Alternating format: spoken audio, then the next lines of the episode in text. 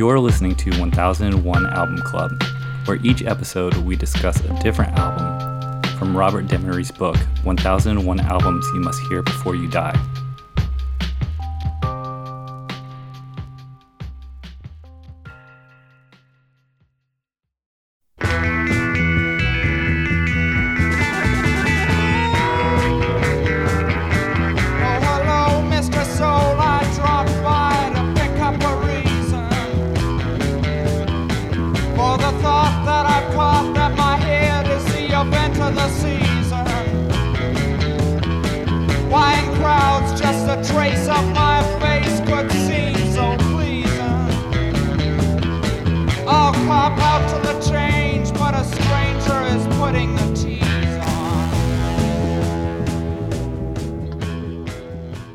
Right, for this episode, we'll be talking about Buffalo Springfield. Buffalo Springfield again. In the room, I have Rob Hello. and Ben. Hello. Buffalo Springfield again is the second album by Bu- Buffalo Springfield, released on Atco Records on the 18th of November, 1967. The producer is uh, Buffalo Springfield and Jack Nitzsche.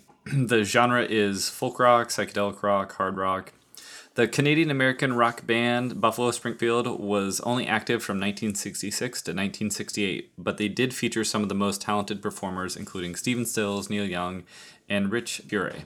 The band combined elements of folk and country music with British invasion and psychedelic rock influences, and along with the Byrds, were part of the early development of folk rock or even country rock. Borrowing the name from a steamroller resurfacing a road in LA, the band was more of a collective of songwriters rather than a standard band. Their hit, For What It's Worth, was a snapshot of a generation ideals clashing as the folk psych protest movement was on the rise. The blending of Springfield's folk rock and country roots with a harder rock sound would become building blocks for later West Coast rock acts, such as the Eagles um, and even, you know, uh, Creedence Clearwater Revival. But the band's multiple directions by each of the group songwriters proved difficult as they each moved on to their own creative projects. Uh, what did we think of Buffalo Springfield again? Didn't hate it, Did not hate it. I also did not hate it. and uh, I I didn't. I, I had a feeling that it was Neil Young because it sounded exactly like him.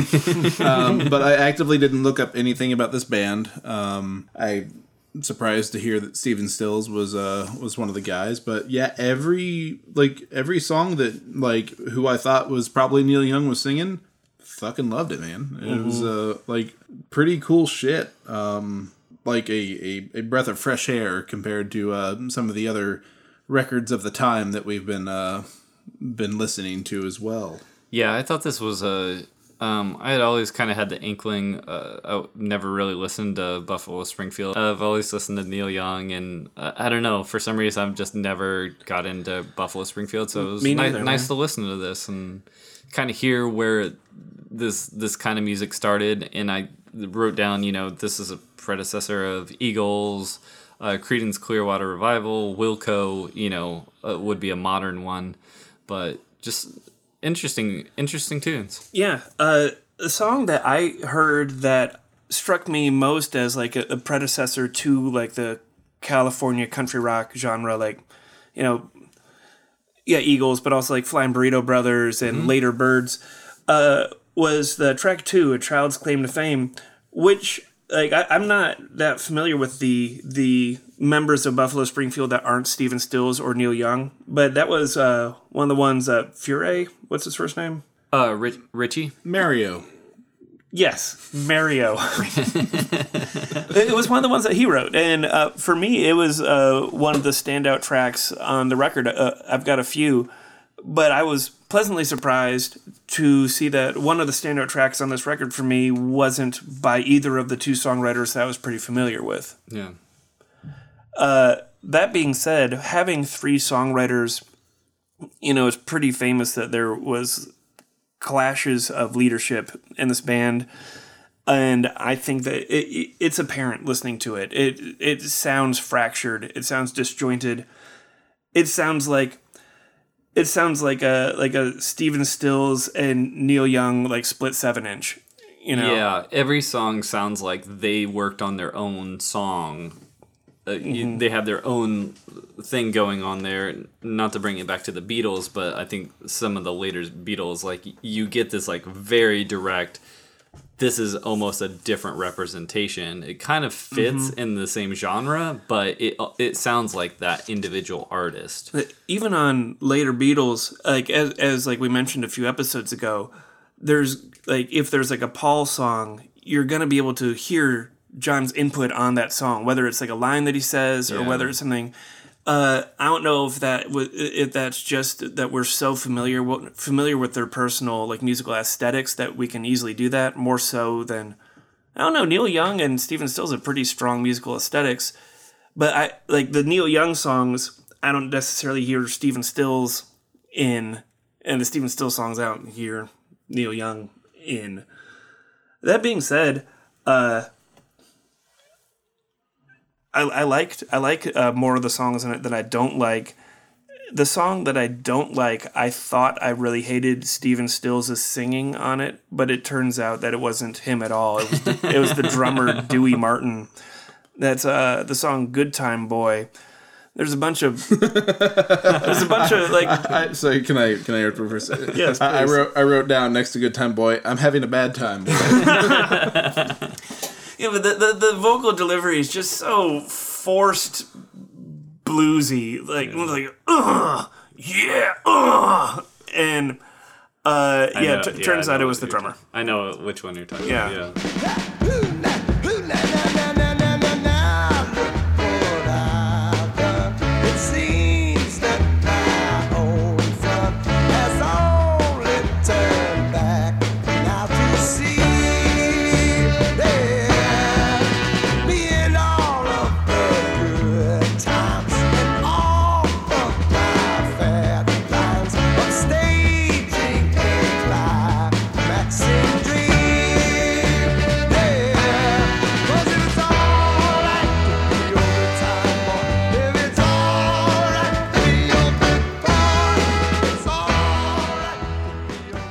See that too. Uh, I thought that a lot of two, times too, the like orchestral parts were uh, very engaging, very interesting to hear within this sort of like country, uh, melodic country, almost like these sweeping melodies of, of, Yeah. of things. yeah, I mean there there was a whole whole lot like that. I I I just wouldn't have expected like Yeah. from these like again I I had no idea who was in the band, but like who who was involved with this and what they came up with like it, it's pretty it's pretty fucking cool like I, I didn't like all of it but i mean the ones that i did like i i actively enjoyed and that's uh like for for this era of music and for me like specifically listening through it like that, that, that's a it's a hell of a compliment from from me Definitely. like I, i'm i'm i i really liked it Did you know that Stephen Stills tried out for the Monkees? I did not know that. well, at least not that good Uh, so their debut was recorded fairly quickly, but this one it took a nine month span. uh, Whoa. because there Is it because Neil Young kept on quitting? yes, it actually was a part of it. Uh, he yeah quit and rejoined the group several occasions. Uh, most notably for the Monterey Pop Festival, it's like he would quit every time he left town. where He's like, David Crosby I'm going to my folks for the substituted in his place for Yeah. the Monterey Pop Festival uh, at the request of Stephen Stills. Uh, but no, there were there was you know various various factors, but yeah, it is funny though that it seems like Neil Young just really didn't want to be in the band. He just wanted to do his own thing. yeah. But you know, If, you know, if we know anything about Neil Young, he just wants to do his own thing. in- Yeah. In, in, general, my favorite grumpy old man. Yeah, what was um what what was the your, the standout track on this record for you, Um, Ben? Actually, I I really liked uh, "Expecting to Fly," which we just got done listening to in our own headphones, which was a young a, a young track. yeah, I like Broken Arrow too, which is a young track. I liked parts of Broken Arrow, but then it would like go like it would like go into a, like do a call- calliope thing, like sound like a circus organ. And I know it was California in the '60s, but I, I almost I just wish it was more of just like a cohesive track. Yeah, it it, it, it, it knocked me out of it Yeah. too, Yeah. and that, that that might just be the age on it. Um, yeah, Expect and Fly, yeah, I, I wrote down next to it like really cool arrangements and a, a, a really neat song. Uh, the one that we're listening to right now, Bluebird, I wrote Nope! Exclamation point. And why is the song four and a half minutes long? Question mark. Like This the- is a Stephen Stills composition. yeah, and that that uh, every song I enjoyed was uh, pretty much like uh, all all Neil Young. Then like Really? yeah, the I guess uh, so the- only two tracks? well okay. Uh, I'll, Or, go, sorry, I'll- three tracks? I'll go through it and you tell me. Uh, Mr. Soul, I liked. Yeah. Um, Young. Child's Claim to Fame. I also I said I don't hate it, That was- which means I liked it. Those are very, Richie. yeah. yeah. Um, Expecting to Fly, I liked it. Um, Young. uh, Rock and Roll Woman. That's Stills. Oh shit! Well, I I like a Stills thing. That I thought that was a great jam. Um, and uh, yeah, Broken Arrow was the one that was like, why is the intro like this? And then like, shit, this song is awesome. And then like, oh, what's happening again? It, it, like, What you, what you said, it would it would take me out of it. yeah, I I described it as when you're at that point of drunk where you're browning out, and like you just like you you come back to consciousness, but you're in like a totally different place. Yeah. and then it goes back to being bad, and then like you're in it, like it just basically time traveling through it. Like I don't know if they were they were going for uh, this is what drugs are like. Yeah. but it, it, Well, it it can- seemed like it. Uh, I mean, it consists of three different par- parts that it goes in and out. And actually, I was just reading up that um, the applause is not taken from a Buffalo Springfield show; it's taken Really? from a Beatles show. So the the when Broken Arrow starts out, it's a recording of the song Mr. Soul, but it's not Neil Young singing. right. Do you, do you know who's singing Neil Young's song uh, at the beginning of this other Neil Young song? It just, just says it's uh, recorded live in the studio. Huh. Oh, It could have been, I guess. Apparently, everyone in the band, including the drummer, sang, so it could have been anyone. yeah, Could have been even old, old Dewey Martin. yeah. Who is in the Standells, by the way? I like the Standells. I think he's better behind the drum kit than behind the microphone.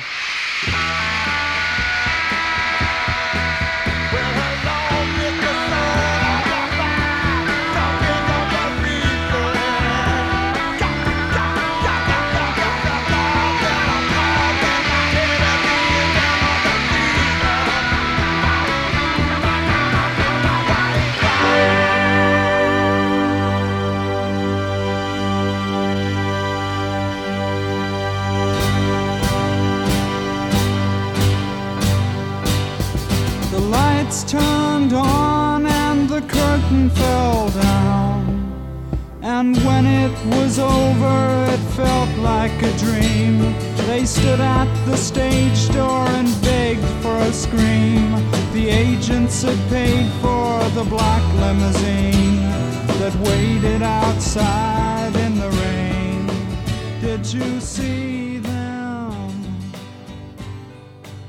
Um, but yeah, for the most part, I thought that the record held up as sort of that early. I don't want to say Americana because it definitely it's not that. It's it's more that country feel, the laid back West California country. California country. Yeah. Yeah, Country folk rock. yeah, for the shirt. Yeah. d- a- anything you can blow my mind with uh, fact wise, since I didn't look anything up.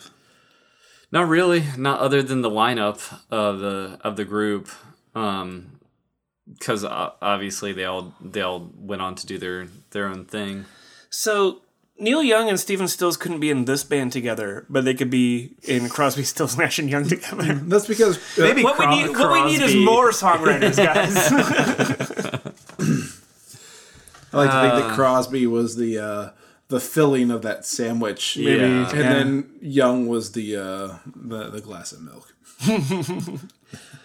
well, I guess you know, Maybe given Neil Young often quit Crosby, Stills, Nash and Young. Also, maybe that also it was that when you recognize that hey we're all individual writers but we're going to be in this group you know, having that preconception of, of saying, yeah, we are going to all have different songs. Let's help each other, you know, write those songs. Four dudes with guitars. Instead of just saying, oh no, we're just the lot ba- of- band a lot of guitars, a lot of ego, man.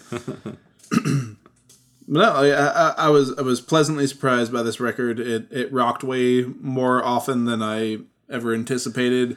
Buffalo Springfield would, and I'm excited to know that Neil Young went on that, that young man went out and did some uh, some pretty cool things later on. I hear. My biggest critique with this record is I, I don't think it's that cohesive of a record. I think it sounds like a bunch of songs. Oh yeah, it's it, it's Yeah. it's dudes doing this, yeah. Yeah. and then that's the the record. I'm glad it was only ten songs because um, Yeah, it's the right amount of like Yeah. the length is is right on. 33 minutes. I just looked it up. Um it's a good length of a record made by people who don't like each other. yeah. definitely. Yeah, for sure. So how do we feel about it? Yeah, absolutely. And give it a give it a gander. It's You're uh, gonna- it- yeah, uh, I'll thumbs up this. You're going to give it a positive. yeah. I, it, it it's worth the uh, worth the price of admission, and it's much better than a lot of the shit that was happening around it. I'm going to give it a neutral. Mm-hmm. I I think that uh, it's not as great as the sum of its parts. Okay. I kind of feel the same way on the on the the album. It's like I have certain songs that I I go with you know, maybe like half the album and then the other half I'm like, nah. Nah. So, yeah, I'd probably be like a neutral. If I could be in between, I would, but Isn't I'll ju- neutral I'll just in between? Neutral. No, I'm just saying if I could be like a If you could give it a B plus, you would. exactly. Oh yeah, Yeah. yeah, sure. But but I I will go with the, Nice. the neutral just to Solid eighty percent. Cool just, guys. just because I I feel like uh, in our sort of grading system we're going plus is like I will go out and I will tell someone hey check out this Yeah. album. Uh, a neutral will be just like yeah it's cool to listen to. I might put it on again some other time. A negative is like I will actively tell someone not to listen to this album. This record, I think, like if you're a fan of Neil Young or Stephen Stills or Crosby, Stills and Nash or Crosby, Stills and Nash and Young, Yeah. you know, know your roots. Yeah. But to just like the general person's like, I like music. It's not necessarily something I would be like, well, then you gotta listen to this. Yeah. Hmm. Yeah. This one's pretty cut and dry for me because they were such. Uh, uh, the reason is I I did research, but they weren't a band for very long, and all the other things focus on their individual careers. Yeah. And so as a as a cohesive band, if you're if you're trying to find a lot of information uh, about the band, it's just not. I'm glad this band existed because it, you know, it started some other cool stuff. Yeah, th- th- there's a whole shit ton of talent that was rolling around in this. Yeah. and Yeah. Uh, I'm glad it found a, uh, a a place after this band. But yeah, I, I guess the, the reason why this is in here is, uh, aside from there are some sweet tracks, is the importance of this band going forward. Yeah. Mm-hmm. Was anyone else surprised? Like, I didn't read the track listing going in, but I saw that we were listening to a Buffalo Springfield record. And then when we got to the end of it and I hadn't heard For What It's Worth yet, I was really confused. like, if there's one, there, so we're listening to one Buffalo Springfield record and it's not the one with their hit. Yeah. Like, like it, it, it's strange. it makes that- sense. It's Like, happened several times uh, with with the albums that we've se- like uh, that they've selected in this book. I find that very odd when it's like the hit is not on the album. it's another one of those things though like strawberry fields where that for what it's worth was released as a single after their first album came out and it was on reissues of their first album but it wasn't on the original first album but since it's on reissues of their first album it also wasn't on their second album so that's their hit songs technically not on any of their albums by the rules of this book because this book goes by first issues If that song would have been on here, I would probably if that song had been on here i'd give it a yeah. That's definitely a positive great song. yeah Absolutely. All right. Uh, next time we'll be talking about Captain Beefheart and his magic band, Safe as Milk. Thanks, y'all. you're welcome. Balloons, all hues, driving the hills, forget fear. Getting it on in second gear.